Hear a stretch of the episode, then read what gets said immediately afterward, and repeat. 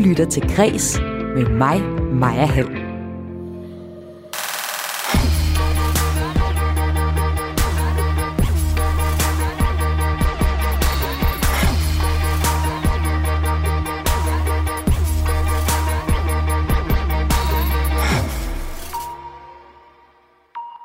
Danskerne er ikke vilde med store silikonebryster, viser en ny undersøgelse.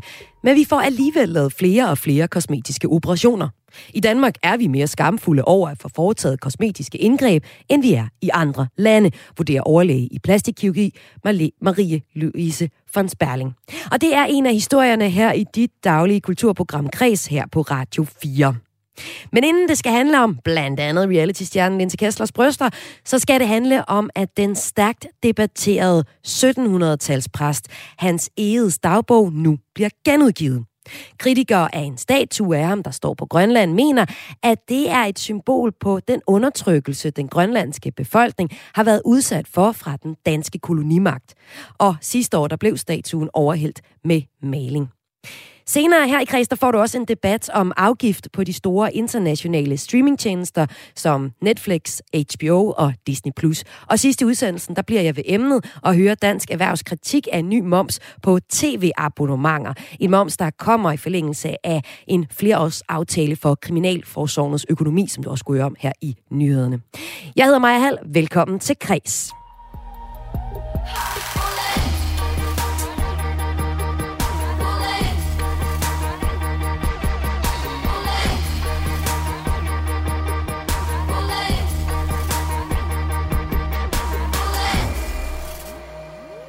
Tirsdag bliver Hans Edes dagbog genudgivet. Og i dagbogen, der kan du høre præsten Hans Ede, som i 1700-tallet koloniserede Grønland, fortælle om sine egne oplevelser i årene 1721 til 1736. Hans Ede har i nyere tid været genstand for rigtig meget debat, som hovedsageligt har drejet sig om statuen af ham i Nuuk. Kritikere af statuen mener, at den er et symbol på den undertrykkelse, den grønlandske befolkning dengang var udsat for fra den danske kolonimagt. Men altså, forladet Atlanten håber nu at nuancere debatten om den dansk-norske præst, som koloniserede Grønland med deres udgivelse, fortæller de til kreds. Og hos forlaget er man bevidst om, at den, øh, ja, det er en kontroversiel forfatter, man har valgt at genudgive. Det fortæller Nora Kjær, Kjærsgaard Hansen, der er forlagsredaktør ved forlaget Atlanten her. Det er klart, der, der vil være en risiko for, at der er nogen, der tager det, tager det ilde op, og det, det tager vi med. Altså, vi ved godt, at han er en kontroversiel figur.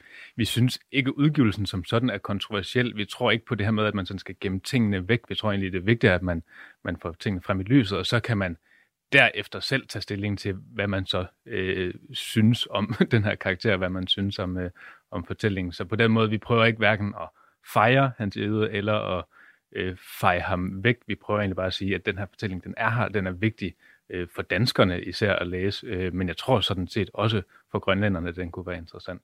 Har I gjort jer nogle tanker om at kommentere på indholdet i, i selve udgivelsen, frem for at udgive det bare som det er? Der er jo lavet et forord, som øh, Anne-Martine Lønneger, der har siddet og bearbejdet den til uddansk, har, har skrevet, og øh, der går hun igen det her med, at vi er litterater, så hun går selvfølgelig tekstligt til værks i forhold til, hvordan har hun øh, behandlet teksten. Men det er klart, vi har også gjort også nogle overvejelser over øh, det kontekstuelle, ikke? Og det er jo 300 år for missionens øh, begyndelse, derfor har det været vigtigt for, for os at få den ud øh, i år, men det er klart, at vi har også gjort os nogle overvejelser om, at det er den dansk-grønlandske forhold er, er komplekst, og, og nogle af de ord, vi sætter på i, øh, eller Anna Martina sætter på i foråret, handler altså om, at, at teksten kan være med til måske at åbne nogle nuancer og nogle horisonter, som jeg ikke tror, man får med, når man øh, debatterer øh, hans ede statuen, for eksempel, som jo har været vidt debatteret. Ikke? Det er komplekst, og det er jo relativt ukomplekst at høre kun den danske side af den historie fra en mand. Har I, har I tænkt over, at, at det også kan være en, en udfordring? Altså, at man jo kun får en mands udlægning?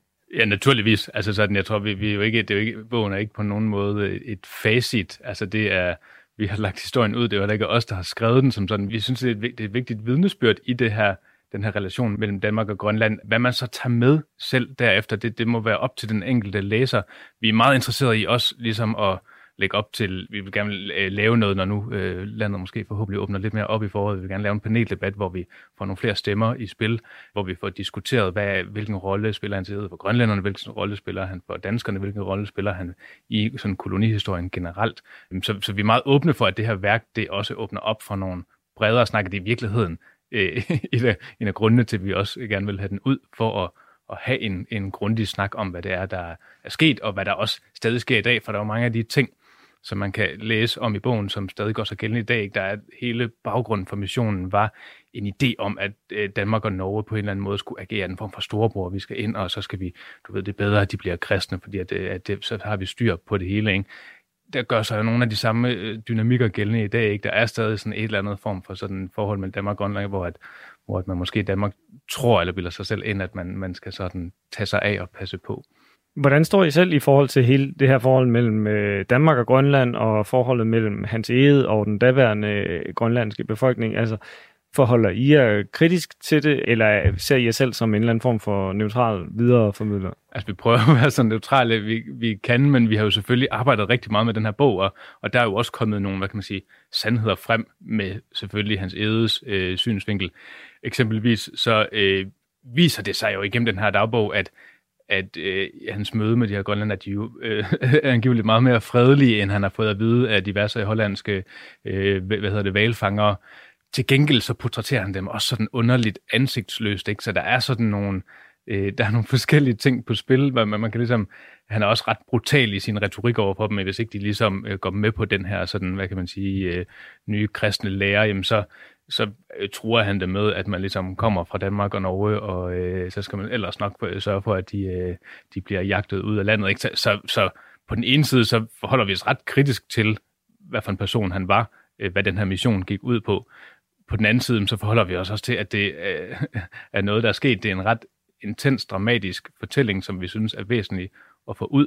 Øh, man ser jo diskussioner omkring øh, alt fra Astrid Lindgren til Disney-tegneserier, hvor man ligesom plukker ting ud for at, ligesom at gøre det mere spiseligt. Det tror jeg ikke rigtigt, vi tror på, det her med at, at fjerne historien. Jeg tror på, at vi vil hellere have historien frem, og så må vi tage den snak, der nu engang kommer ud af det. Hvem håber du egentlig øh, mest læser den? Grønlænder eller danskere? Det tror jeg øh, ikke nødvendigvis, jeg vil svare på. Jeg håber bare, der er rigtig mange, der vil læse den, og, og jeg håber øh, så, for så vidt også, der er nogen, der læser den og siger, øh, det forstår jeg ikke, hvorfor I skulle udgive, eller det har jeg ikke lyst til at læse igen, og så tager vi en snak om det, ikke nødvendigvis mig og den person, men at det ligesom kan åbne op for, for en debat, fordi at, at, at øh, vi tror på, at det er vigtigt at udgive den, men vi har også fuld respekt for, at der vil være nogen, der, der måske ikke har lyst til at få formidlet den her historie endnu en gang sagde her Nora Kjærsgaard Larsen, som er forlagsredaktør på forlaget Atlanten, om forlagets genudgivelse af hans eget dagbog, og det sagde han her til min kollega Toge Gribing. Som jeg sagde til at begynde med, så har hans ede de sidste par år været diskuteret enormt meget. Særligt statuen af ham i Nuuk i Grønland blev for nogle grønlændere et symbol på undertrykkelse, da de mener, at hans ede påtvang den daværende grønlandske befolkning en kristen religion med vold. Som det grønlandske folketingsmedlem Aki Matilda Høgh Dam sagde sidste år i juni, og jeg citerer, hans ede var jo en missionær, som var spydspidsen for koloniseringen af Grønland under den danske konge.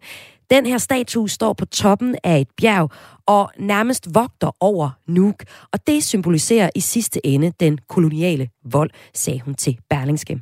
Forsvar for hans ede mente, at øh, han blot var en kristen missionær, der tog en kristen Guds, eller den kristne Guds ord med til Grønland.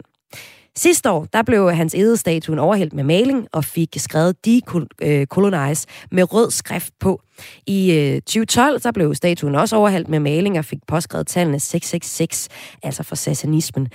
Det, øh, det kom i sidste ende til en afstemning om, hvorvidt statuen skulle fjernes eller blive stående. Et flertal valgte så at beholde statuen i Nuuk.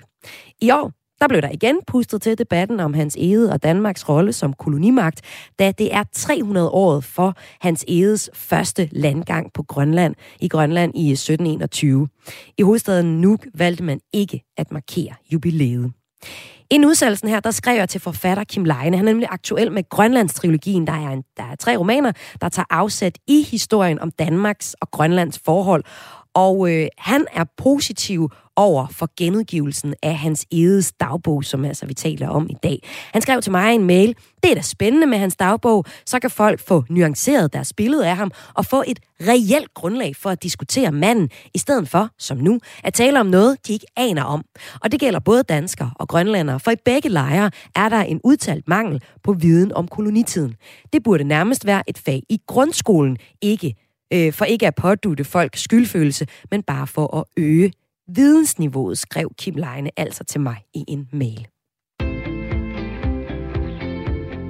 Du lytter til Græs med mig, Maja Hall. Og om lidt her i dit daglige kulturprogram på Radio 4, der skal det handle om, at de store internationale streamingtjenester, dem du hygger dig med lørdag aften, Netflix, HBO og Disney+, Plus, for alvor jo altså har gjort deres indtog på det, det øh, danske marked.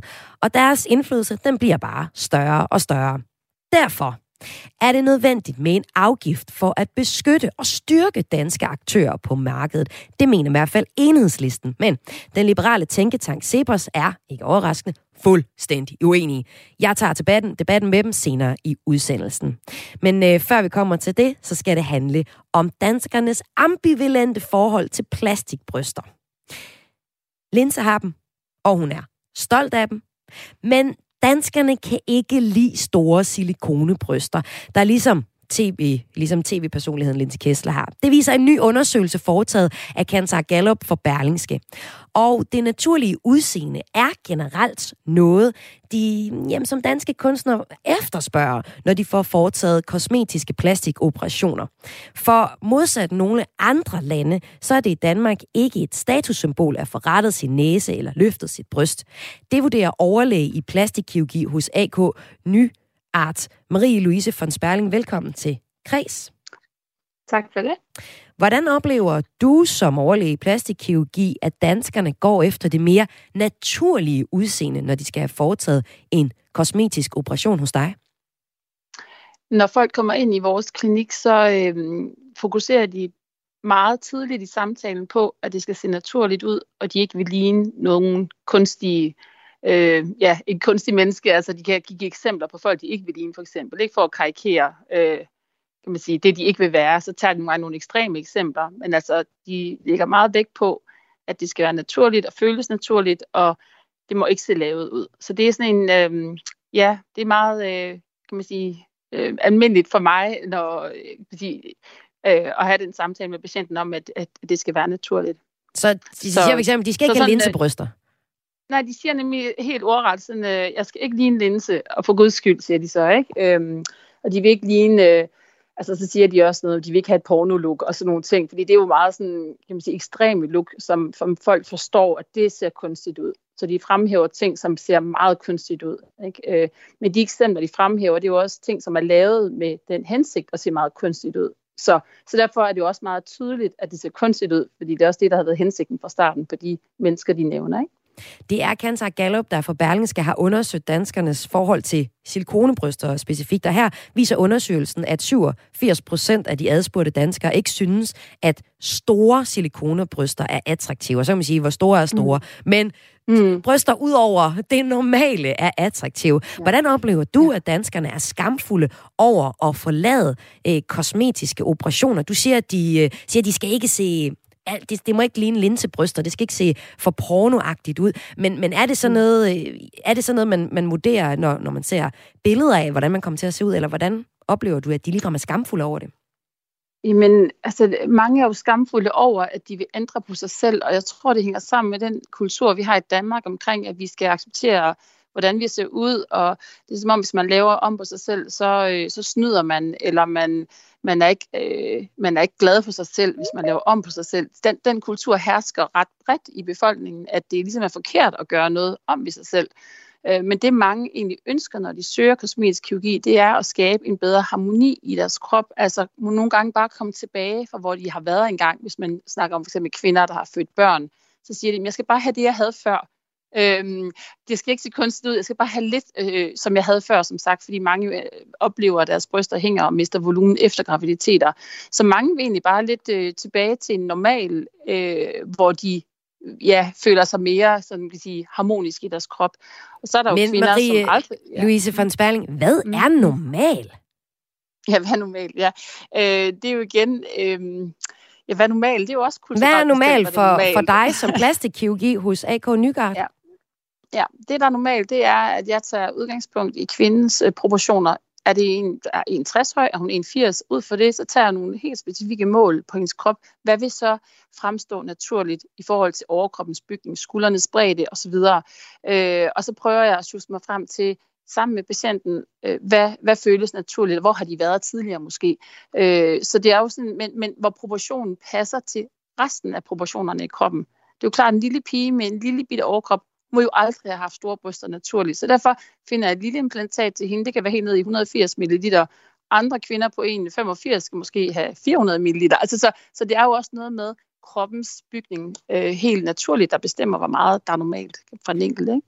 Og flere får lavet kosmetiske plastikoperationer. Særligt så har du oplevet en stigning inden for de sidste 15-10 år, og det afspejles også mm. i tal fra Sundhedsdatastyrelsen. Der kan vi se, at øh, fedtsugninger og brystforstørrende operationer er omkring fordoblet fra 2008 mm. til 2018, hvor de nyeste tal er fra. Mm-hmm. Hvordan vurderer du, mm. at det hænger sammen med, at mange danskere ikke er så stolte af at få foretaget kosmetiske plastikoperationer? Jeg tror, at øh, hvis man prikker folk nok på maven, så vil mange nok egentlig godt have lavet et eller andet. Altså, fordi forfængeligheden, den hersker jo i, ved begge køn og i alle aldre. Øh, alle mennesker går jo op i på et eller andet vis, hvordan de ser ud. Om de så farver deres hår sort eller hvidt, eller om de har store eller små bryster, så er der jo en forfængelighed i i os alle sammen. Øh, den kommer så mere til udtryk nu, i, fordi plastikkirurgien er blevet mere tilgængelig.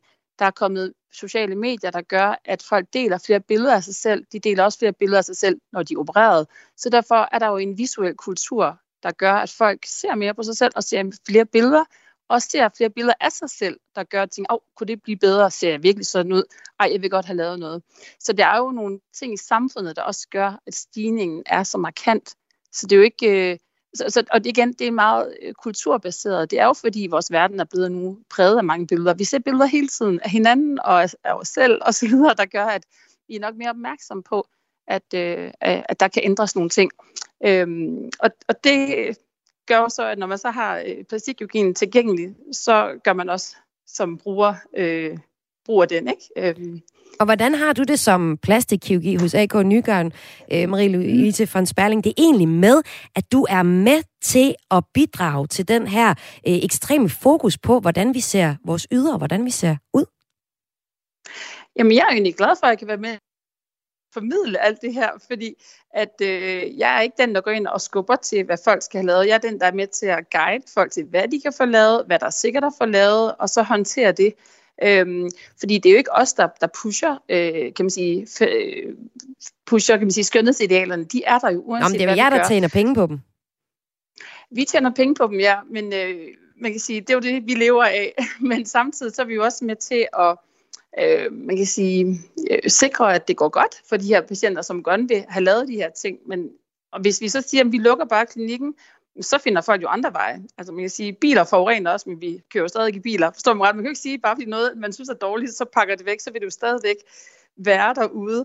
Nå, men jeg spørger lidt til dig personligt, ja. mm. som er valgt af at være plastikkirurg, om, mm. øh, om hvad du gør der overvejelser om, at der er jo en herskende ja. debat om, øh, nu spørger jeg dig til, hvad er normalt, og øh, perfekthedskulturen, mm. og at vi på sociale medier mm. ser rigtig mange smukke billeder, som kan være grund mm. til, at man får lyst til, at der er en stigning i, at folk simpelthen får lavet mm. plastikkirurgi. Øh, ja. Hvordan har du det personligt mm. egentlig med det?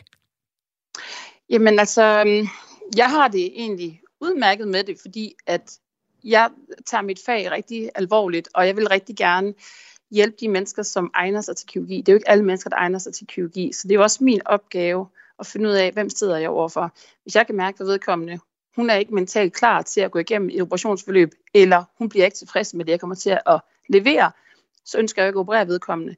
Så min opgave er jo også at kan man sige, analysere øh, den, det menneske, der sidder over for mig, og om hun egner sig til det, fordi det er ikke alle, der egner sig til det, selvom de tror det.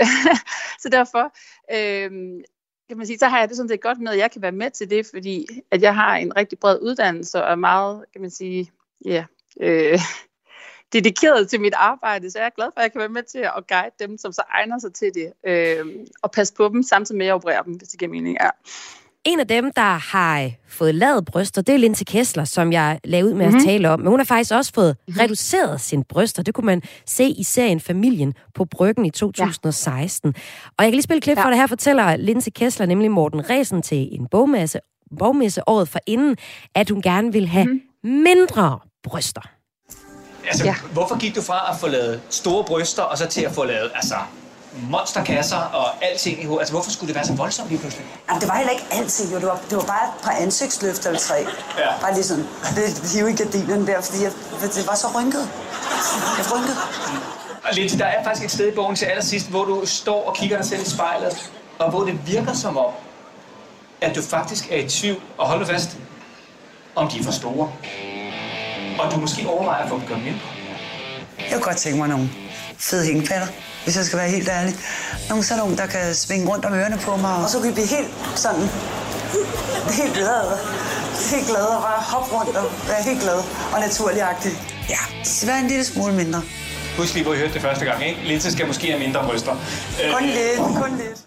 Sådan lød det her i et klip fra familien på bryggen af Marie-Louise von Sperling, fra, som er plastikkirurg hos AK Nygaard. Oplever du, at der er nogen, der kommer og siger, kan jeg få mindre bryster, eller noget, der ser mere naturligt ud? Er det også en del af det? Ja. Det er også en del af arbejdet. Det er jo at, øhm, kan man sige, eller folk kommer jo også måske for 10 eller 20 år siden og har haft meget store bryster, og så har de levet med det, og så siger de, nu er de et andet sted i livet, og nu kunne de godt tænke sig noget mere naturligt. For eksempel, de er blevet måske 55, og da de var 25, var det fantastisk med store runde bryster, men nu er de bare et andet sted i livet, har fået børn, har måske et, øh, et job, der gør, at det ikke er så øh, kan man sige, øh, oplagt at have du ved, kæmpe store bryster, eller et eller andet, der gør, at de socialt føler sig hæmmet af de store bryster nu, så beder de om at få dem udskiftet til noget mindre, eller få dem fjernet helt. Så det er jo også en del af at kan man sige, møde folk i de livsfaser, de er i, fordi der kan være forskellige tidspunkter i livet, hvor noget er vigtigt. Og det kender man jo fra mange andre ting i ens liv. Altså, der fokus er, flytter lidt gennem livet. Ikke? Øh, så jo, det er også et helt øh, kendt fænomen, det som Linse også præsenterer her med, at hun godt vil have mere naturlige bryster. Jeg ved altså ikke, hvor, hvor små de er blevet. Jeg mener, at de stadigvæk er forholdsvis store, men det er jo sådan igen i smagsag, og hvis det er rigtigt for hende at have den størrelse, hun har nu. Det vil jeg håbe, det er. så, Jamen, altså, ja. hun var øh, på et tidspunkt med sin 2.000 ml silikone ja. øh, i hver bryst. Mm. Der var hun indehaver af Skandinaviens største bryster, men så fik hun altså ja. lavet en øh, ja. brystreducerende operation. Mm. Og grund til, at vi taler ja. om bryster her i øh, Kreds i dag, det er fordi, at der er en undersøgelse for Berlingske, der viser, at 87 procent af de adspurgte danskere ikke synes, at silikonebryster er attraktive. Alligevel så er der en stigning i kosmetiske operationer.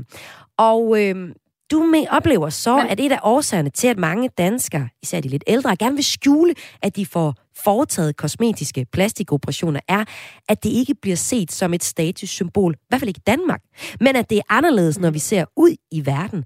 Hvad er det for nogle lande, hvor kosmetiske plastikoperationer bliver set som et statussymbol? Altså, der er jo flere øh, lande i Mellemøsten øh, og i Østen, øh, Korea og sådan nogle lande, som, hvor der er meget, meget høj status i at få lavet kosmetisk kirurgi. Det vil sige folk, som øh, kan flashe en forbinding.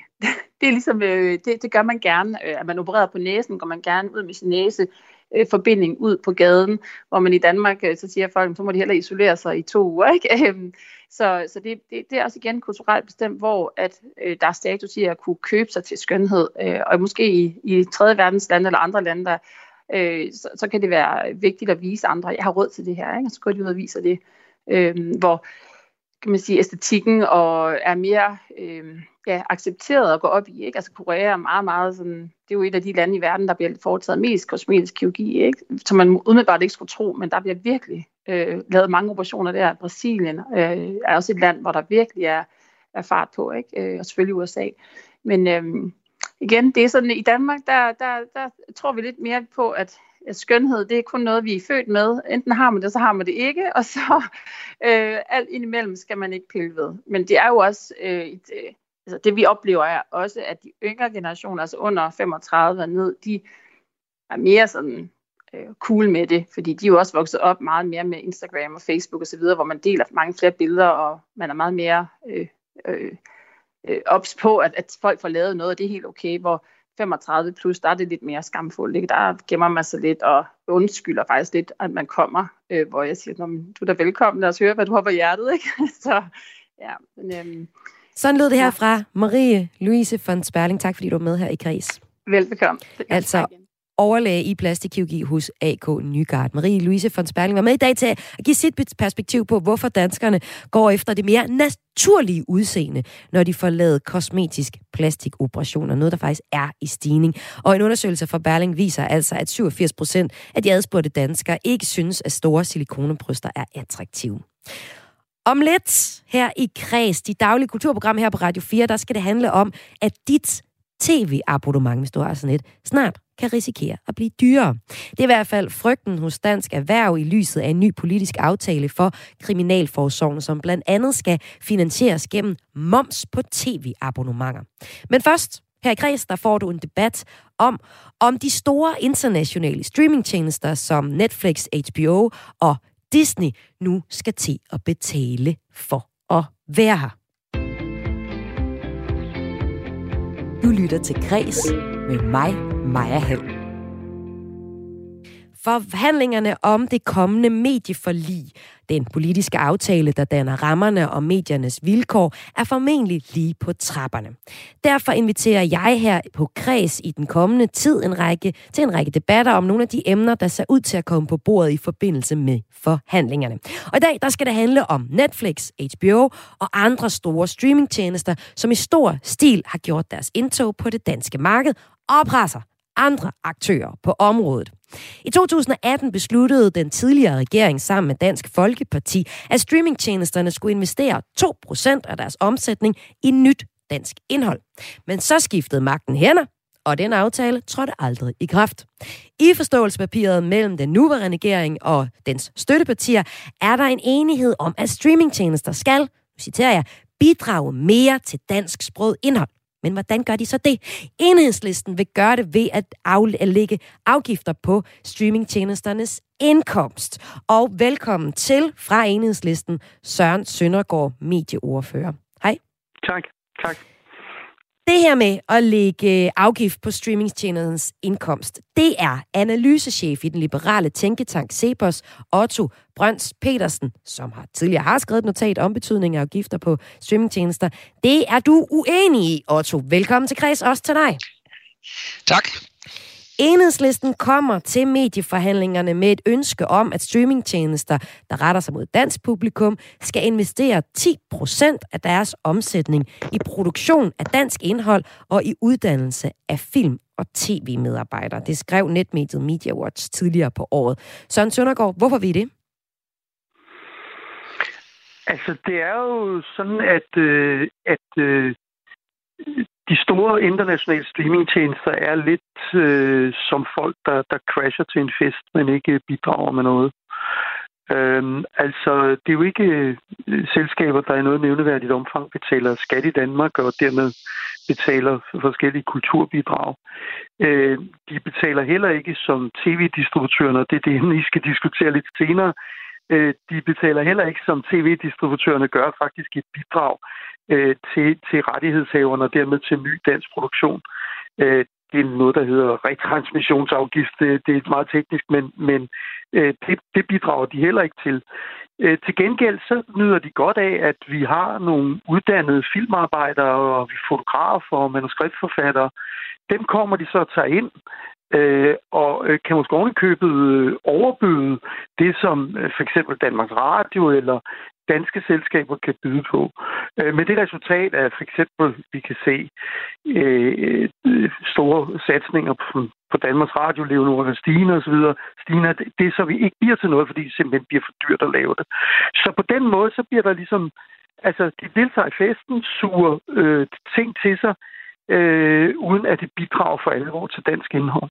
Og der, der er det, at vi synes, at det er en rigtig god idé, at at øh, dem, der øh, øh, er på markedet, de så bidrager med en kultur, et kulturbidrag, og at det kulturbidrag, det så går, vi har foreslået, at det blev, gik til tre ting, det var på 10 procent, og gik til tre ting, det dels går til, til øh, film og tv-serier, det dels går til dokumentar, fordi det er noget, der ligesom er i den, når konkurrencen bliver international, så er det lidt det, der ligesom er blevet skubbet ud.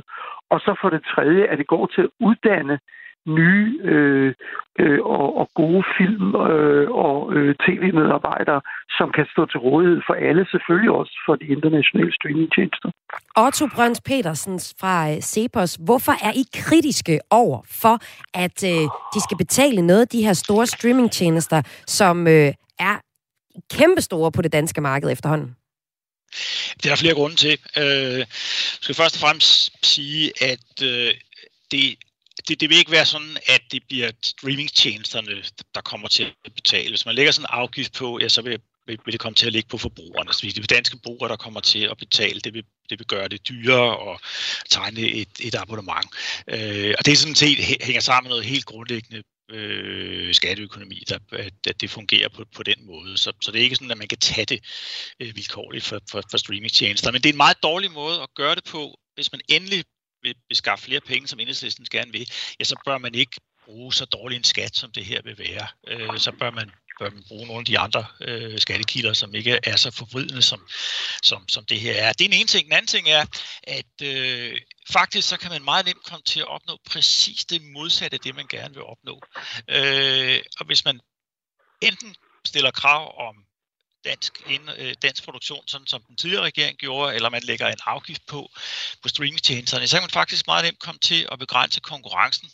Og det vil sige, at det vil blive de store spillere, øh, som netop Netflix, der, øh, der, der vil vil stå relativt stærkt, øh, og man kan nærmest risikere, som den tidligere regering jo gjorde, at ophøje Netflix forretningsmodel til, til, til, til et lovkrav. Så, så, så man kan skyde sig ganske gevaldigt i foden, når man laver det.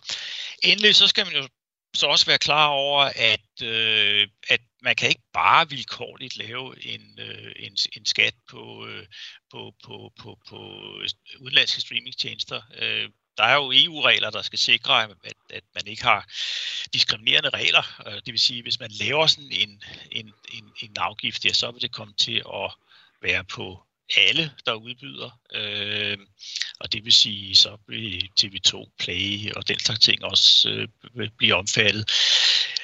Endelig, altså, så vil det formentlig blive meget, meget svært at, at håndtere sådan en, en, en afgift i, i praksis. Øh, altså, hvad, hvad vil man gøre i forhold til, til altså folk kan jo lægge øh, ting på internettet. Øh, nogle gør det helt gratis øh, i udlandet. Øh, det er meget svært at se for sig, at, øh, at, at man i Danmark skulle kunne opkræve sådan en afgift. Så jeg synes, det er, det er en, en ting er, at, at de, de politiske ting, man gerne vil opnå, dem er jeg sådan set uenig i, men, men, men selv, selv givet det, så, så synes jeg, det er en, en, øh, et, et, et, et forkert redskab, man har fundet fat i her. Ja, og Otto Brøns Petersen fra Cepos, du kommer med en række kritikpunkter. Vi kan ikke nu komme ind på dem alle sammen i debatten her i kreds i dag, men Søren Søndergaard, jeg synes, det er særlig interessant, at øh, Otto Brøns Petersen nævner her, at det bliver brugerne, der kommer til at betale i sidste ende. Altså, den tidligere regering foreslog en afgift på 2%. I vil helt op på 10% i afgift til de her store streamingtjenester, som for eksempel Netflix, som rigtig mange danskere har en abonnement, et abonnement på. Synes du, det er okay, at det så bliver brugerne, der betaler for det? Jamen, jeg, jeg, jeg synes da, at det er virkelig sjovt, at øh, den liberale tænketank Cepos ikke længere tror på den fri konkurrence, øh, og ikke længere tror på... Hvad mener du med at, det? Øh, jeg mener, at øh, hvis øh, Netflix og øh, HBO øh, og alle de andre Disney, hvad de hedder, de skal jo trods alt have kunder i butikken. Øh, og de kan jo ikke bare vælte øh, hele prisen over på, øh, på abonnementet øh, så er det i hvert fald øh, dem, der gør det først, der taber kunder til de andre. Så, men, men jeg vil da ikke udelukke, at der vil ske det, at noget af prisen eller noget af omkostningen vil komme over på streamingtjenesterne. Men det er, okay. jo det, problem, vi, det er jo det problem, vi har, fordi de streamingtjenester ikke på naturlig vis bidrager til kredsløbet. Jeg er meget forundret over, at Sebers kan sidde og sige, at man ikke er enige om målsætningen om dansk produceret øh, øh, indhold. Øh, altså, det synes jeg er, er, er, er meget øh, tankevækkende. Jamen lad os altså, lige derfor, høre øh, Otto Brøns Petersen Danmark. fra Cepos reagere på det. Det, jeg vil høre dig, Søren Søndergaard, sige, det er, Ja. det er okay, at prisen stiger, fordi det er op til øh, streamingtjenesterne selv at regulere det og få kunder i biksen, selvom at de skal skrue op for priserne, eller i hvert fald at skulle betale en afgift for 10%, som er det enhedslisten foreslår. Men Otto Brøns øh, Petersen, tror I ikke på de frie markedskræfter, som Søren Søndergaard her stiller, jeg, stiller sig meget undrende over for? Jo, og det, det, det er sådan set også øh, sådan et, et, et frit marked fungerer, at, øh, at hvis man lægger en afgift på alle, ja, så vil det blive væltet over i prisen. Øh, det er, altså, det er simpelthen helt elementær økonomi. Så, øh, så, så, så, så jo, det, det, det, det tror jeg bestemt på. Jeg tror på, at det fungerer præcis sådan, som, som, øh, som jeg tror, en, enhver økonom vil være enig i, at, at, at sådan fungerer det. Så, øh, så man kan, altså, vi har jo, det skal man være klar over, at, at vi har jo en, en en, en, en verden med frie kapitalbevægelser. Det vil sige, at der kan, der kan et land ikke pludselig begynde at beskatte øh, virksomheder i et andet land ved at begynde at, øh, at lægge den her slags afgifter på. Øh, så, Otto, sådan fungerer det ikke. Otto, du siger også, at øh, det vil være forvridende, hvis man lægger en skat på 10 procent på øh, pålægger den HBO og Netflix, og Disney+. Plus. Hvordan vil det være forvridende? Ja, det er forvridet på den måde, at øh, altså, dybest set, så vil der jo ske det, at øh, fordi det bliver dyrere at, at købe øh, øh, streamingabonnementer, ja, så vil, vil der være, så vil, vil folk nedsætte deres kulturforbrug. Øh, altså, de vil købe færre af, de vil tegne færre abonnementer. Øh, og det har altså en omkostning for borgerne, som ligger ud over det. Nogen, nogen vil betale, det har en omkostning for dem, men det har også en omkostning for dem, som bliver nødt til at vælge det fra, fordi, de ikke, øh, fordi det ikke længere kan, kan, kan svare sig for dem. Det kalder man for en forvridning, øh, og det er jo noget, man skal lægge meget vægt på, når man ind- indretter skattesystem, det er, at forvridningerne er så små som muligt. Og nu er det her så en afgift og ikke en, en skat. Ja, det er, jo jo, men mit skattesystem omfatter også afgifter, øh, så, så, så det, virker, det virker på helt samme måde. Netflix alene har over 200 millioner abonnenter på verdensplan. En prognose fra konsulent- og revisionshuset PVC viser, at streamingtjenester i Danmark sidste år solgte abonnenter for 2,2 milliarder kroner, og at det tal i 2023 vil runde 3 milliarder kroner. Nu har jeg godt tænkt mig at høre dig, Otto Brøns Petersen fra Cepos. Danmark er et lille sprogområde og et land med få indbyggere. Hvordan kan man sikre, at der fortsat produceres dansksproget indhold målrettet danskerne, når store aktører kommer ind på det danske marked? Jo, det, det, det sikrer man sig jo først og fremmest. Eller er I ligeglade med at, øh, Jeg, jeg synes, det er vigtigt, at man, at man, at man producerer det, der er efterspurgt af forbrugerne. At der, det, ikke, det, det skal være forbrugerne, der bestemmer, hvilket kulturforbrug de har, efter min opfattelse, og ikke politikerne. Men der er da klart en efterspørgsel efter dansk øh, produceret øh, kultur, og, og, og det bliver også imødekommet. Og det, man kan da se, at, øh, at, at der at Netflix producerer der for eksempel på dansk. Øh, og jeg tror da endda, at dansk kultur har så godt et navn, at øh, de endda øh, bruger det i det deres udenlandske afsætning også. Så øh, jeg, jeg, jeg siger ikke, at der, der er noget som helst problem. Det er andet end hvis. Det, det er klart, hvis, hvis, hvis Søren Søndergaard mener, at det skal være ham, Jamen og ikke forbrugerne, der høre bestemmer, Søren Søndergaard ser, fra så, så er der selvfølgelig et problem. Søren Søndergaard. Ja, hvad var spørgsmålet? Undskyld. Otto Brøns Petersen, du spurgte øh, Søren Søndergaard om noget. Nej, jeg siger bare, hvis, jeg siger, hvis, det er klart, der er et problem, hvis, hvis det er, øh, hvis, hvis det er Søren Søndergaard, der skal bestemme, hvad folk skal se, og ikke folk selv. Altså, så er det klart, at hvis folk vælger noget andet, ja, så, så er der et problem. Det har jeg bare svært ved at se et problem. Okay, men det vil jeg skulle sige, det er, Søren, altså, er der overhovedet et behov for, at politikerne holder hånden under det dansksprogede indhold? Nej, jamen det er, jo, det er jo det, der er det afgørende spørgsmål. Øh, om vi har en tiltro til, at store internationale streamingtjenester producerer for at glæde danskerne og til gavn for danskerne, eller de producerer til gavn for at tjene penge. Og det behøver ikke at være det samme. Fordi når nu for eksempel, at der kommer, når Netflix laver noget, der hedder The Rain, så er det jo tankevækkende, at titlen, selv titlen er engelsk. Hvorfor er den ikke regnen? Altså, borgen hed jo ikke The Castle, borgen hed jo borgen. Øh, men Lorraine hed Lorraine, fordi det var ganske vist optaget af Danmark, og med danske skuespillere, fordi at man godt ville vise, at man lavede noget i Danmark. Men den var jo slet ikke målrettet dansk publikum. Den var jo slet ikke målrettet vores historie, vores fortælling, vores opfattelser. Derfor blev den heller ikke set ret meget i Danmark. De, de, nu, den slags virksomheder holder jo Hvad så med et eksempel som uh, Kastanjemanden? Den er der blevet set rigtig meget i Danmark. Ja, det er klart, øh, at der er også gode eksempler. Øh, men der har vi så bare det, den effekt ved det, at øh, de budgetter, som de internationale streamingtjenester er, har mulighed for at lægge ind, gør blandt andet, at, øh, at øh, de kan betale en, en, en løn, og de kan betale, øh, give nogle vilkår til dem, der arbejder for dem, som det ikke er muligt for danske produktionsselskaber øh, at bidrage med. Og dermed så bliver udgangspunktet jo, at det, der har udgangspunkt i Danmark, det, der er lavet i forhold til en dansk fortælling, det bliver stillet dårligere. Og det kan man selvfølgelig godt sige er ligegyldigt. Altså man kan også sige, at det er ligegyldigt, om vi har danske forfattere, om vi har danske bøger osv. Det afgørende er, at der er, folk kan vælge frit og det er jo en rent politisk holdning. Vi har den holdning, at der skal være noget for danskere produceret på dansk, og der skal være nogle danske produktionsselskaber, der har muligheden. Derfor så skal der være en mere lige konkurrence, end der er i dag, hvor blandt andet øh, danske produktionsselskaber skal betale skat i Danmark, hvorimod de store internationale streamingtjenester ikke bidrager. Otto Brandt Petersen fra Cepos, de internationale streamingtjenester kommer med så mange penge og så store muskler i ryggen, at langt de færreste producenter kan følge med. Vi har tidligere på året set det i forhold til DR. Har de danske politikere ikke et ansvar, som det Søren Søndergaard siger her fra enhedslisten, for at beskytte de producenter, der laver indhold på dansk, som er målrettet et dansk publikum? Nej, vi skal jo ikke hegne landet af øh, for at øh, med afgifter og, og den slags ting for at beskytte øh, danske producenter. Det, og I sidste ende beskytter, hvem er det, de skal beskyttes imod? Er det jo i virkeligheden, er det, er det, er det, det forbrugerne er villige til at købe? Og det er også det, der bestemmer, hvad det er.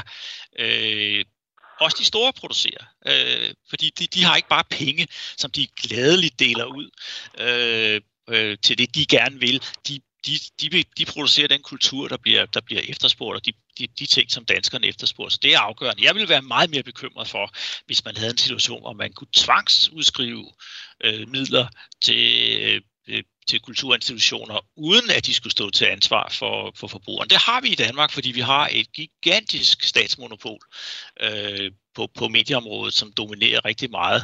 Øh, øh og vi har meget mere øh, monopol på medieområdet, man har i, i sammenlignelige øh, frie lande, øh, nemlig øh, først og fremmest Danmarks Radio, men også øh, TV2.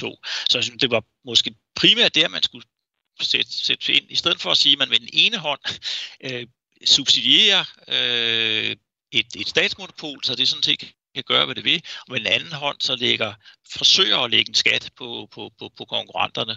Øh, skulle vi ikke lade, lade, lade, lade danskerne bestemme, hvad det er, de, de, de skal se, i stedet for, at det er, er kulturpolitikerne?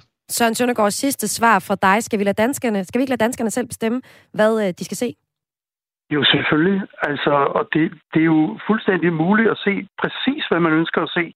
Spørgsmålet er, om vi skal sikre, at der er et alternativ til de øh, internationale streamingtjenester, øh, som tager et udgangspunkt af, at vi bor i Danmark og har en dansk kultur. Det er, jo, det er jo det, der er det afgørende spørgsmål. Og det siger vi, ja, det synes vi, at man skal. Og i den forbindelse er det vigtigt at stille folk lige i konkurrencen. Altså, en hver ved, at hvor god man kan lave en eller anden serie, afhænger af, hvilket budget man har.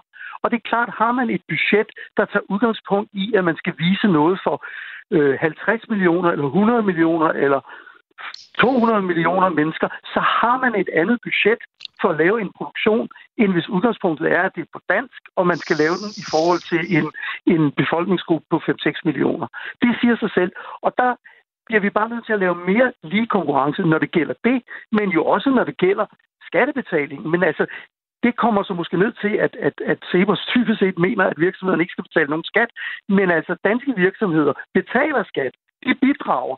TV-distributørerne, som vi skal snakke om om lidt, de bidrager faktisk gennem den der retransmissionsafgift øh, øh, øh, til dansk kultur. De internationale streamingtjenester, de bidrager ikke med noget. Skal de bidrage? Sidste svar fra dig, Otto Brøns Petersen. Det er simpelthen en misforståelse af, hvordan, hvordan, øh, hvordan øh, skattevæsenet eller, eller skattesystemet øh, fungerer. Hvis man lægger en afgift på, sådan som Søren Søndergaard gerne vil, ja, så vil det være forbrugeren, der kommer til at betale. De, de øh, skatter, man lægger på, på, på, på selskaberne i selskabernes hjemland, ja, det er altså i meget høj grad de lokale lønmodtagere, der betaler det. Så det er, det er, ikke, det er ikke sådan, at, øh, at der er en ulige konkurrence der overhovedet. Sådan lød det her i debatten her på Radio 4. Søren Søndergaard, medieordfører i Enhedslisten, og Otto Brøns Petersen, analysechef i den liberale tænketank Cepos. Tak fordi I var med her i Kreds. Selv tak. Debatten om, hvordan man håndterer de internationale streamingtjenesters indtog, finder ikke kun sted på dansk jord. I Tyskland, der skal tjenesterne betale en afgift til den tyske filmfond, og i Frankrig har man lavet en kombinationsmodel, hvor streamingtjenester dels skal investere i fransksprogede og europæiske værker, og samtidig betale en afgift til den franske filmfond. Og det vi debatterede her i kreds i dag, er altså enhedslistens forslag forud for medieforhandlingerne om at investere, at, øh, at der skal betale, der skal øh, simpelthen, at, at, at de store øh, undskyld, de store streamingtjenester som Netflix, HBO og Disney Plus skal betale 10% af deres omsætning i produktion af dansk indhold. Du lytter til Græs med mig, Maja Hall. Og vi bliver lidt ved emnet at se fjernsyn, for det kan blive dyrere for dig at øh, få et tv-abonnement. For regeringen har sammen med SF, Dansk Folkeparti og det konservative Folkeparti indgået en aftale om at løfte Kriminalforsorgens økonomi de kommende fire år. Aftalen er ifølge Justitsministeriet et historisk løft af Kriminalforsorgen. Men det kan også betyde, at din, dit abonnement, dit tv-abonnement, vel at mærke, snart kan stige i pris, vurderer min næste gæst. Og det er sidste gæst i programmet, og det er dig, Anders Thomsen, som er markedsdirektør i Dansk Erhverv. Velkommen til Kreds. Jo, tak.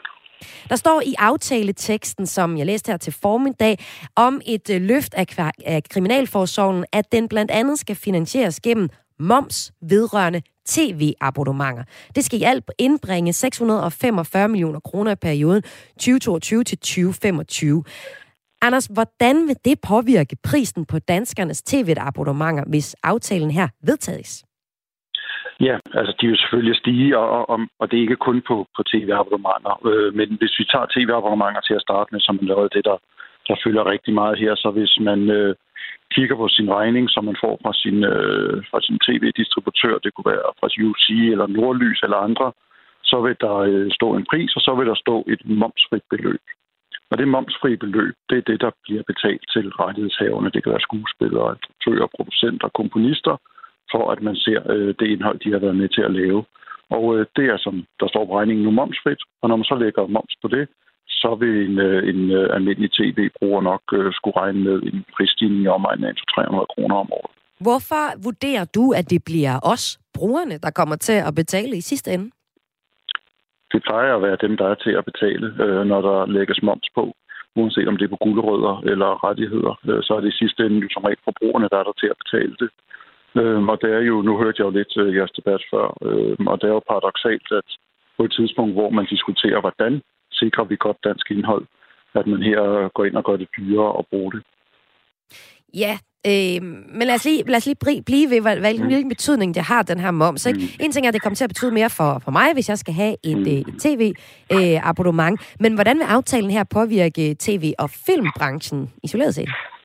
Ja, men øh, de penge, vi lige talte om, det momsfri beløb, det er jo penge, der går direkte tilbage i det kunstneriske miljø øh, omkring hele, øh, hele dansk kulturliv. Øhm, og øh, hvis noget bliver dyrere, øh, så er der som regel færre, der vil købe det. Og øh, vi ser jo allerede en udvikling, apropos det, I talte om lige før her i programmet, hvor flere og flere danskere øh, dropper en tv-pakke og går over til kun at køre streaming. Det er nok ikke en udvikling, man bare kan stoppe. Men sådan et forslag her vil skubbe på den udvikling, og vil dermed være med til, at flere penge hurtigere rører ud af det danske produktionsmiljø. Øh, og det tror jeg virkelig ikke, der er særlig mange, der ønsker, men det er det, der er konsekvensen, når man begynder at lægge moms på. Tidligere i udsendelsen, som du siger, der debatterede vi øh, debatterede en kulturordfører og en tænketank, om der bør indføres afgifter på streamingtjenester for at styrke dansk tv- og filmproduktion. Kernen i den her debat, eller i den debat, vi lige havde, er en udvikling, hvor flere og flere brugere skifter fra almindelige tv-pakker til de internationale streamingtjenester. I øh, din optik som markedsdirektør i Dansk Erhverv, Anders Thomsen, hvilken, eller hvordan vil en moms på tv-abonnementer så påvirke den her udvikling? Jamen, det med skub til, at den udvikling går hurtigere, end den ellers behøvet, fordi tv-pakkerne stiger i pris. Men er der noget, noget problem i, i det? Ja, for når noget stiger i pris, øh, så er der flere, der vælger ikke at købe det. Det er jo derfor, vi generelt har afgifter. Det er ud fra den helt logiske antagelse. Når noget er dyrere, så bliver der forbrugt mindre af det. Og her drammer det altså så bare ind, at det vi så kommer til at forbruge mindre af, og dermed der kommer færre penge til, det er dansk kvalitetsindhold. Ja, eller også kommer dansk kvalitetsindholdet andre steder fra, fordi der er en efterspørgsel på det her indhold. Er det ikke en naturlig udvikling, at færre af os øh, har de her tv-pakker, og i stedet for streamer tv jo altså også på TV2, eller på DR, eller på Netflix, eller HBO, som jo også har dansk indhold? Jo, altså bevægelsen hen mod mere streaming, øh, den vil naturligvis fortsætte, øh, og, og det er jo sådan, som det er. Øh, spørgsmålet er bare, hvad man skal gøre for at håndtere det, både i branchen, men også politisk i forhold til at sikre dansk indhold. Men, men mener I fra Dansk Erhvervs side, at, at man skal forsøge at bremse udviklingen, hvor folk begynder at få øh, for, for, i højere grad øh, tv, ikke tv-pakker, men i stedet for øh, forskellige øh, streaming-abonnementer som Netflix og HBO? Jeg taler ikke om, at man skal lave nogle krumspring for at bremse udviklingen. Jeg taler om, at det, man måske ikke lige, som man gør her, bør indføre tiltag, der direkte skubber på udviklingen og får den til at accelerere. Hvorfor, når det alligevel er sådan, det kommer til at se ud? Om fem år måske? Fordi øh, der er brug for, at branchen og at vi også politisk i Danmark finder ud af, hvordan øh, sikrer vi så i fremtiden, når den, med denne udvikling vente, hvordan sikrer vi så i fremtiden, der er godt dansk indhold. I Dansk Erhverv, der er I altså kritiske over for at indføre moms på tv-abonnementer. Men som det fremgår i aftaleteksten, som blev aftalt i, i går aftes, øh, så er det på baggrund af en dom fra EU-domstolen, som Danmark er forpligtet til at efterleve. Så Anders Thomsen, der er jo ikke nogen vej ud om at, at indføre den her moms. Hvorfor så kritisk over for den, når det er noget øh, en dom fra en EU-domstol? Ja. Med, med alting, øh, så er det jo lidt mere kompliceret. Øh, der var et, øh, et momsdirektiv, som man henviser til helt tilbage fra 1978. Så hvis vi ikke har fulgt reglerne, så har vi ikke fulgt dem i over 40 år. Så er det nok, der var en dom, der ikke direkte øh, relaterer sig til det danske, men som man kan kigge på, okay, betyder det så, at vi over 40 år ikke har efterlevet reglerne korrekt? Og så er det, vi siger, at hvis vi ikke har gjort det i over 40 år, så har vi tid til at finde en løsning, der gør mindst mulig skade på dansk kulturliv. Og det er også derfor, man nu nedsætter en arbejdsgruppe, og man skal lave en minimumsimplementering. Og der er det så, vi håber, at det mener man reelt. For vi, vi tror på og håber, at en minimumsimplementering kan komme ned øh, og give et på meget mindre end de par hundrede millioner om året, man forudsætter. Og det er jo det, vi vil arbejde for. Fordi selvfølgelig skal vi efterleve EU-regler, men det kan man jo gøre på mange forskellige måder. Øh, det er jo ikke bare sådan, at der kun er én måde at gøre det på. Men Anders Thomsen, inden der er kommet et alternativ til det her. Er, er folk så ikke stoppet med at købe tv-abonnementer? Ja, altså, der er jo stadig... Jeg spørger lidt vidigt. Det, ja, ja, men det store flertal af danskere har jo stadig en tv-pakke. Og øh, det er der også det store flertal af danskere, der vil have om to, tre, fire år. Men det rigtige udviklingen går lige nu i retning af færre tv-pakker og mere individuel streaming. Øh, og det tror jeg ikke, at, øh, at det stopper, uanset hvad vi gør med momssagen. Hvad peger I på i, i Dansk Erhverv som den bedste mulige vej at, at gå i forhold til det her? Jamen altså, der kom nu, det første lovforslag så vi allerede i september, og nu kommer øh, det nye lovforslag her øh, sidst på året, så vi ved det ikke præcis. Men det vi, der var meget øh, debat øh, og meget kritik allerede i september, det var jo også det, den enkelte kunstner øh, blev pålagt moms. Når de nu har kaldt det i, øh, i aftaleteksten her, at det er moms på tv-abonnementer, skal man håbe, at den enkelte kunstner er blevet taget ud, og man har fundet en løsning på det. Så vil vi gerne kigge på i forbindelse med den her minimumsimplementering. Jamen, når nu kunstnerne er slået sig sammen i rettighedsorganisationer, hvor rettighederne varetages kollektivt i stedet for individuelt, som i Koda og Kramex og Copydan, kan, hvorfor kan de så ikke momsfritages der, hvis den enkelte kunstner kan? Sådan nogle ting, vi vil gerne ind og diskutere. Er der andre måder, hvor vi kan skære det til, så det er en mindre øh, del, øh, der bliver ramt af momsen. Øh, så det, det er jo de ting, vi gerne vil arbejde med i arbejdsgruppen og i dialog med Skatteministeriet og det politiske system. Fordi jeg tror, alle er interesseret i, at uanset hvordan kriminalforsorgen bliver finansieret, at det kommer til at gøre mindst mulig skade på dansk indholdsproduktion og dansk kulturliv. Lød det her fra Anders Thomsen, der er markedsdirektør i Dansk Erhverv. Tak fordi du var med her i Kreds. Selv tak. Vi har her på Kreds på Radio 4 forsøgt at få en kommentar fra retsordførende i Socialdemokratiet, SF, Dansk Folkeparti og det konservative Folkeparti, de fire partier, der har indgået aftalen om et løft af Kriminalforsorgens økonomi, men det var ikke muligt. Og i den her aftale om et løft af Kriminalforsorgens økonomi, der ligger der altså en moms på tv-abonnementer. Men som jeg også kunne høre Anders sige, så har der tidligere været tale om at lægge en moms på øh, forskellige kulturvirksomheder. Og her var der en række kulturpersonligheder, der var ude og løfte kritikken af det, da det vil betyde, at man for eksempel som forfatter skulle til at betale moms, noget man på nuværende tidspunkt er fritaget for. Det her det var alt for Kreds for i dag. Det var tilrettelagt af Laura Lind Duholm, Søren Berggren Toft og Toge Gripping. Og jeg har været din vært de sidste 55 minutter her på Kreds på Radio 4. Dit daglige kulturprogram her på kanalen, der er tilbage igen i morgen med en omgang fredagspanel.